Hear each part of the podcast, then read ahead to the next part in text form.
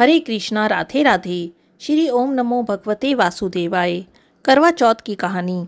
एक साहूकार था, उसके सात बेटे थे, एक बेटी थी। सातों भाई बहन के साथ बैठकर खाना खाते थे और अपनी बहन से बहुत प्यार करते थे।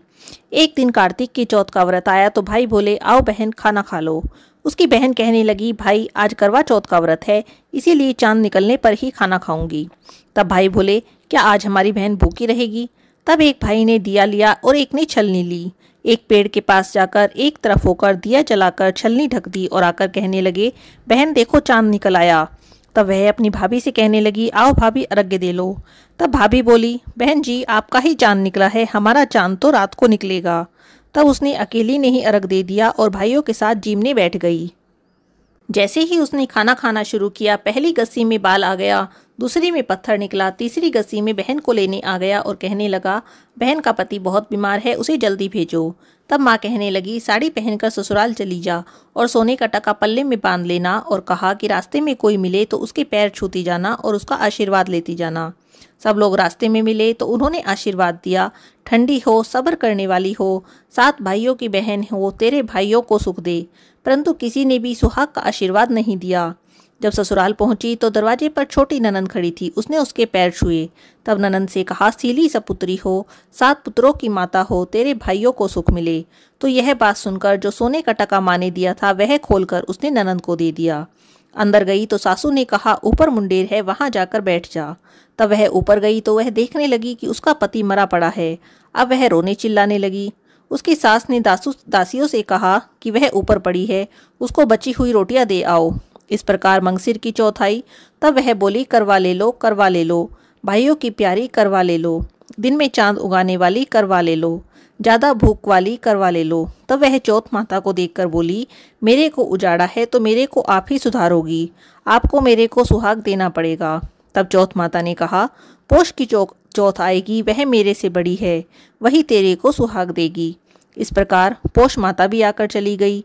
माघ की, फागुन की, चैत की, वैशाख की, जेठ की, आषाढ़ की, श्रावण की, भादव की, सारी चौथ माता यही जवाब देती गई कि अगली चौथ आएगी, वह मेरे से बड़ी है, उससे कहना। बाद में अश्विन की चौथ आई, तब उसने कहा, तेरे ऊपर कार्तिक की चौथ नाराज़ है, वही तेरा सुहाग देगी। तब उसके पैर पकड़कर बैठ जाइयो। ऐसा कहकर वह तो चली गई। बाद में कार्तिक की चौथ आई तो और गुस्से में बोली भाइयों की प्यारी करवा ले दिन में चाँद उगाने वाली करवा ले ज़्यादा भूख वाली करवा ले तब साहूकार की बेटी उसके पैर पकड़कर बैठ गई और रोने लगी। हाथ जोड़कर बोली, हे चौथ माता, मेरा सुहाग तेरे हाथ में है, अब आपको मेरा सुहाग देना पड़ेगा। तब चौथ माता बोली, छोड़ पापनी हत्यारिणी, मेरे पैर क्यों पकड़कर बैठ गई? तब वह कहने लगी, मेरे से बिगड़ी थी तो आप ही सुधारोगी। मेरे को आपको सुहाग देना पड़ेगा। उसकी प्रार्थना से चौथ माता खुश हो गई। आँखों में से काजल निकाला, नाखूनों से मेहंदी, मांग में से सिंदूर और चितली अंगूठी से छींटा दे दिया। उसका पति उठकर बैठ गया और कहने लगा, आज तो मैं बहुत सोया। तब वह कहने लगी, कहाँ क्यों सोई? मेरे तो बारह महीने हो गए। मेरे को तो कार्तिक की चौथ माता ने सुहाग दिया है। तब वह कहने लगा, अब हम चौथ माता का उज्जमन करेंगे। तो उन्होंने चौथ माता की कहानी कही, खूब सारा चूरमा बनाया। दोनों आदमी औरत जीम कर चौपड़ खेलने लगे।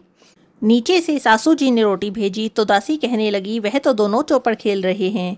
सास यह देखकर खुश हो गई और उसने पूछा, क्या बात हुई? तो बहू बोली, मेरे से चौथ माता टूटी है, उन्होंने ही मेरा सुहाग दिया है। यह कहकर वह सासू जी के पैर छूने लगी। सारी नगरी में ढिंडोरा पिटवा दिया कि सबको चौथ का व्रत करना चाहिए। तेरह चौथ करना, नहीं तो चार करना, नहीं तो दो चौथ तो सबको ही करना। हे चौथ माता जैसे साहूकार की बेटी को सुहाग दिया वैसा सबको देना।